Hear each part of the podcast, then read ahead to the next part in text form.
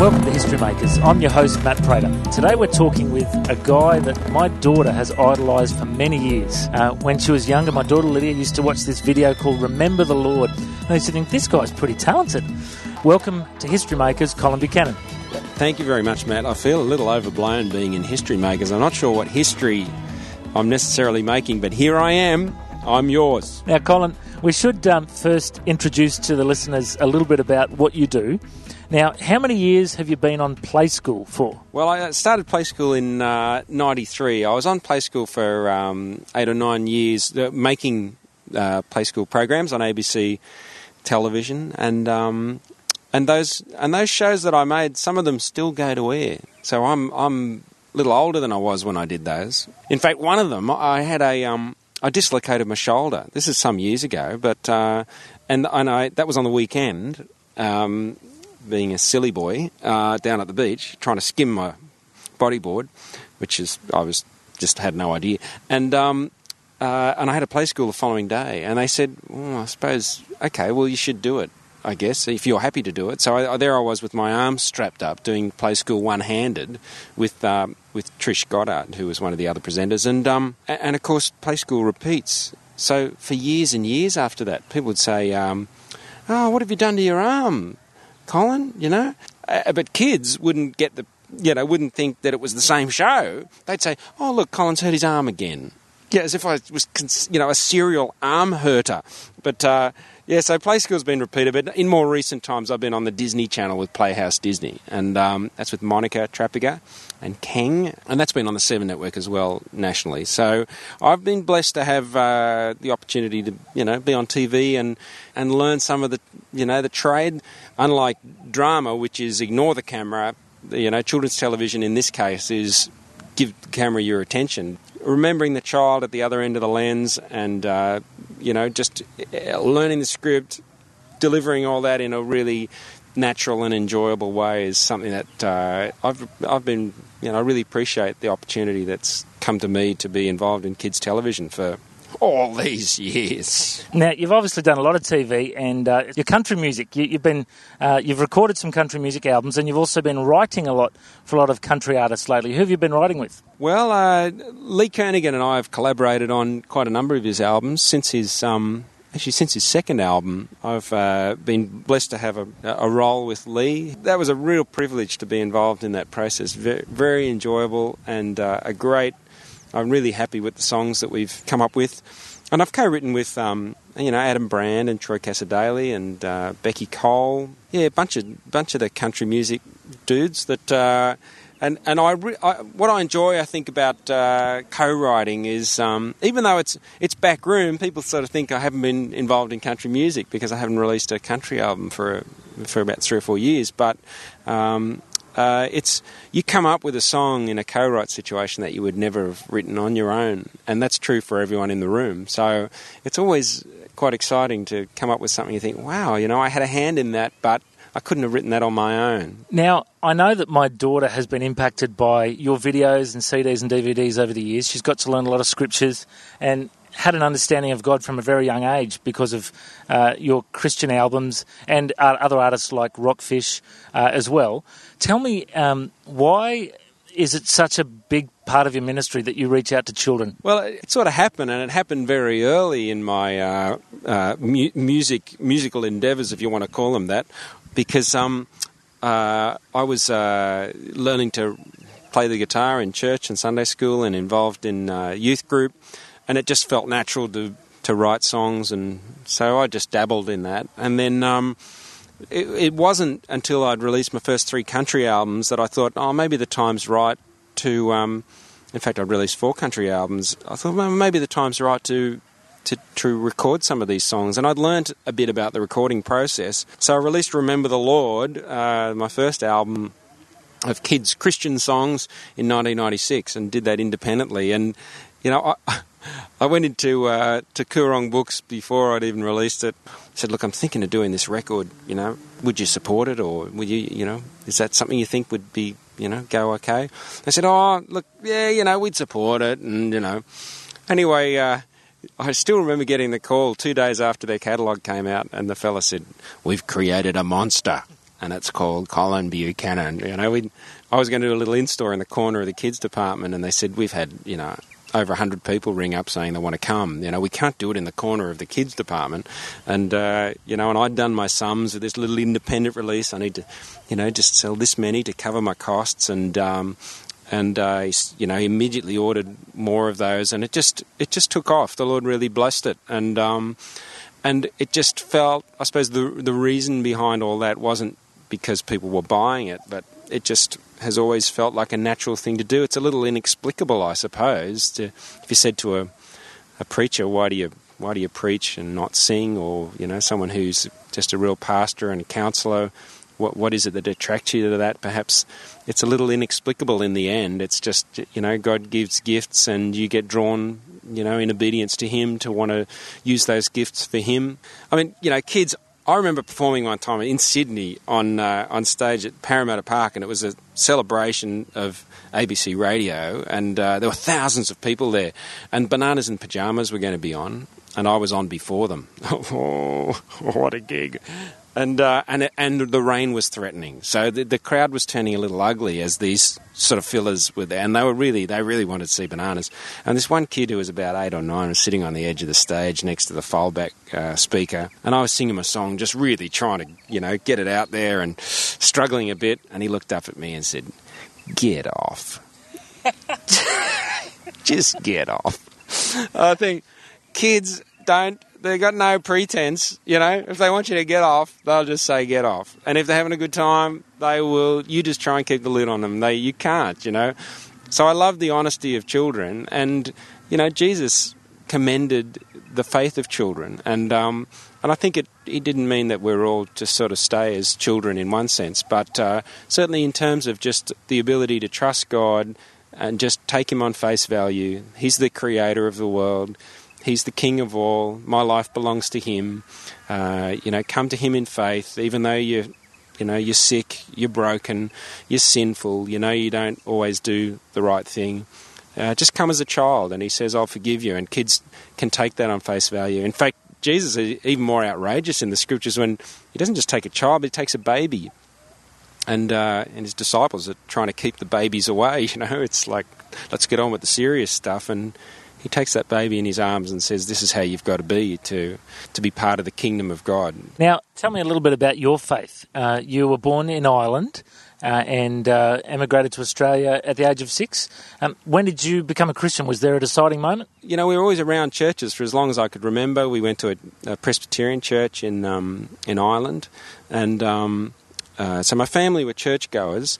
I can remember learning Psalm 23 as a five-year-old. There were exams in Sunday school, they were the good old days. to work down the mine, I did. Uh, but I did learn, you know, the Lord is my shepherd. I shall not want.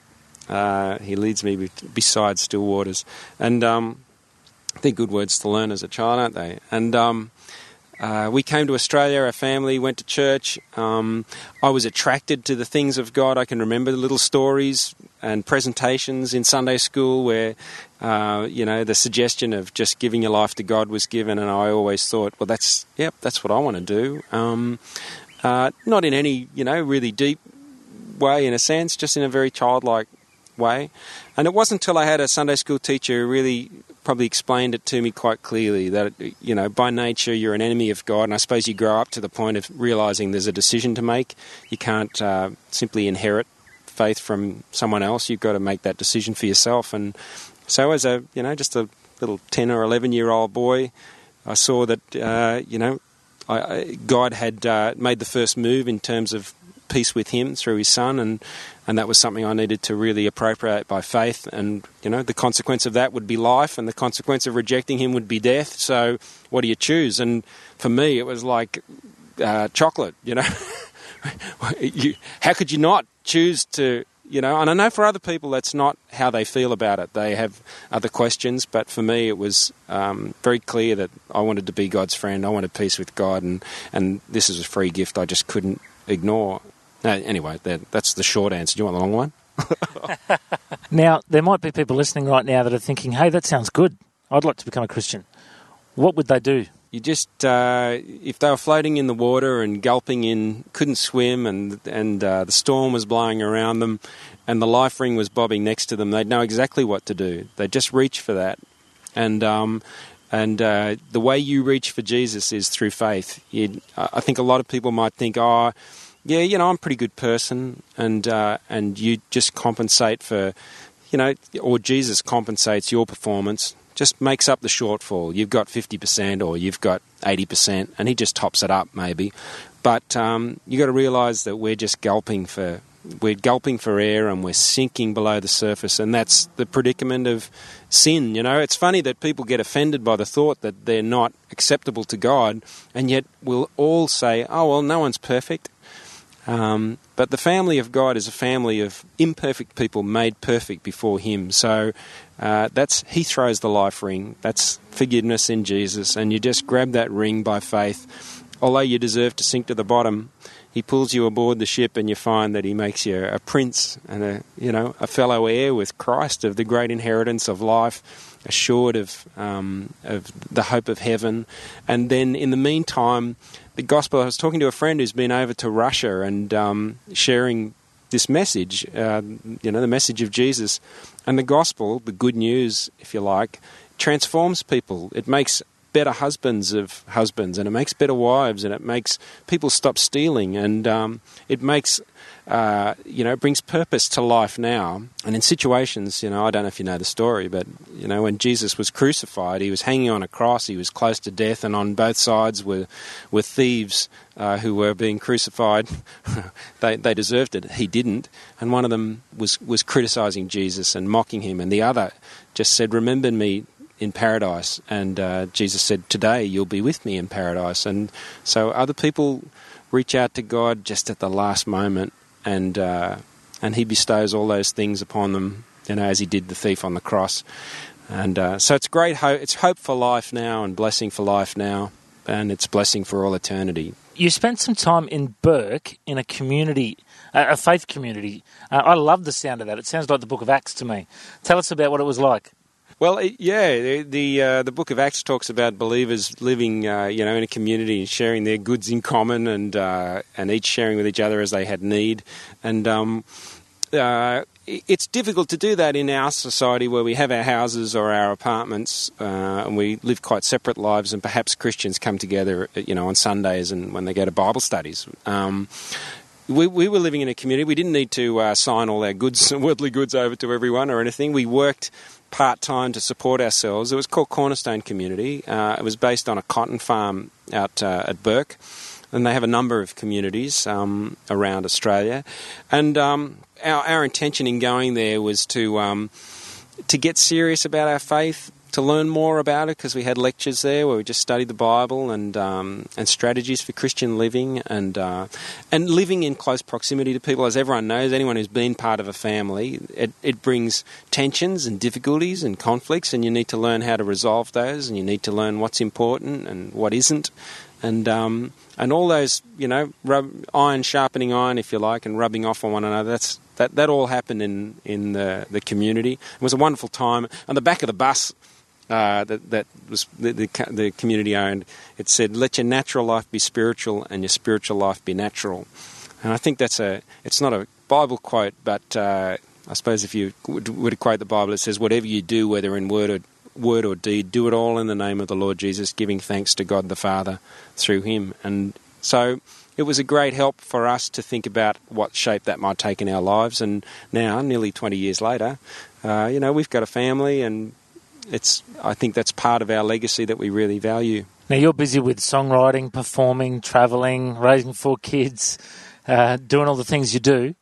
How important is your prayer life, your personal time with God to you? Well, I've had a bit of a breakthrough lately, if I can share that with you, and. Uh, and I, I try and think of a nice way to put it that, that doesn't sound kitsch, but I haven't come up with one yet. If you asked a lot of Christians, you know, what's what do you struggle with? Perhaps they'd say, "Oh, just praying is difficult you know, to, to be consistent in. And um, I've got a song about arrow prayers, which I think is a great comfort that, you know, there are prayers in the Bible that aren't long and weighty, but they're really quick and they're just, you know, prayers, quick prayers, desperate prayers sometimes.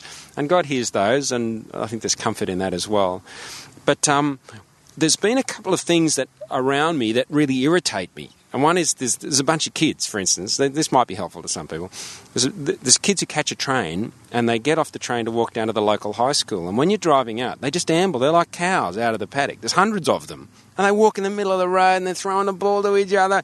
And you can sit behind the wheel of the car and think, oh, these kids, they, why don't they use the footpath that it's there for? And they don't really they don't give a hoot about me. And I just thought that's not what Jesus thought when he saw the crowds. He, he said that they're like sheep without a shepherd, and he wept for Jerusalem uh, because uh, you know God was longing to gather them together like a mother hen gathers her chicks under a wing. And um, and I thought, well, that's that's what he thought about people in a group. So that's I'm going to start praying for these people. So rather than just being irritated by them, uh, I'll, I'll thank God for their energy and their youth. I'll pray that He'd uh, He'd bless them and break through in their lives. The ones who are suffering, that they'd know His comfort. For the ones who know Him, that they'd be strong to say, you know, to live lives given to the Lord. I'd pray for their teachers and their part that uh, the kids would play in society as they leave school. All these things, and it just so that became a cue. And there's been a, a couple of irritations. Another one's model planes. They fly near my place, and I was getting so annoyed with them. And I thought, no, I'm going to pray for the people who fly the planes called Mission Aviation Fellowship. This is only a couple of weeks ago. I thought, no, rather than get irritated, which I have for years by these things, every time I hear them, I'm going to pray for Mission Aviation Fellowship. And it's it's like then now when I hear them, I think, gee, the Lord must really want me to pray for them. And I've heard of there was a crash recently. Uh, so uh, one of their fellows was killed. Had a family of four. You know, a very sad thing. And he gave his life for the Lord, and he's got the hope of heaven, and his wife has the hope of, and she's articulated it that there's purpose in everything that happens because uh, God has His hand and control on it all, even the hard things. And uh, I thought, well, how important to pray for her. Her name's Esther, and so it's just interesting in prayer that irritations turned into and this is where I try not to be kitsch, but supplication, if you like, bringing requests to God, and uh, that's, so that's been a little breakthrough for me in the last, you know, few weeks. Well, Colin, you certainly are a history maker, uh, not in just my daughter's eyes, but my eyes too. Thank you so much uh, for joining us today on History Makers. And I might just ask, what's, what's your favourite Colin Buchanan song that you've ever done?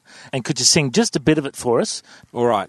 If you stub your toe when you get out of bed and you slip in the shower and you knock your head, if you miss your brekkie and your bike tires flat, if the dog eats your lunch and you step on the cat, sound of cat go meow. Remember the Lord. Oh, remember that He is in control. Remember the Lord. Oh, He's watching His children and He cares. Oh, remember the Lord. Oh, Oh, da da da da da. Da, da. Well, let's let's take this band on the road. Thank you, Colin Buchanan. Bless you, mate. Have a great day. History. Thank you so much for joining us, History Makers. For more information, you can go to historymakersradio.com. You can download any of our interviews and also an opportunity for you to make a donation. History Makers is brought to you by newhopeaustralia.org. History Makers.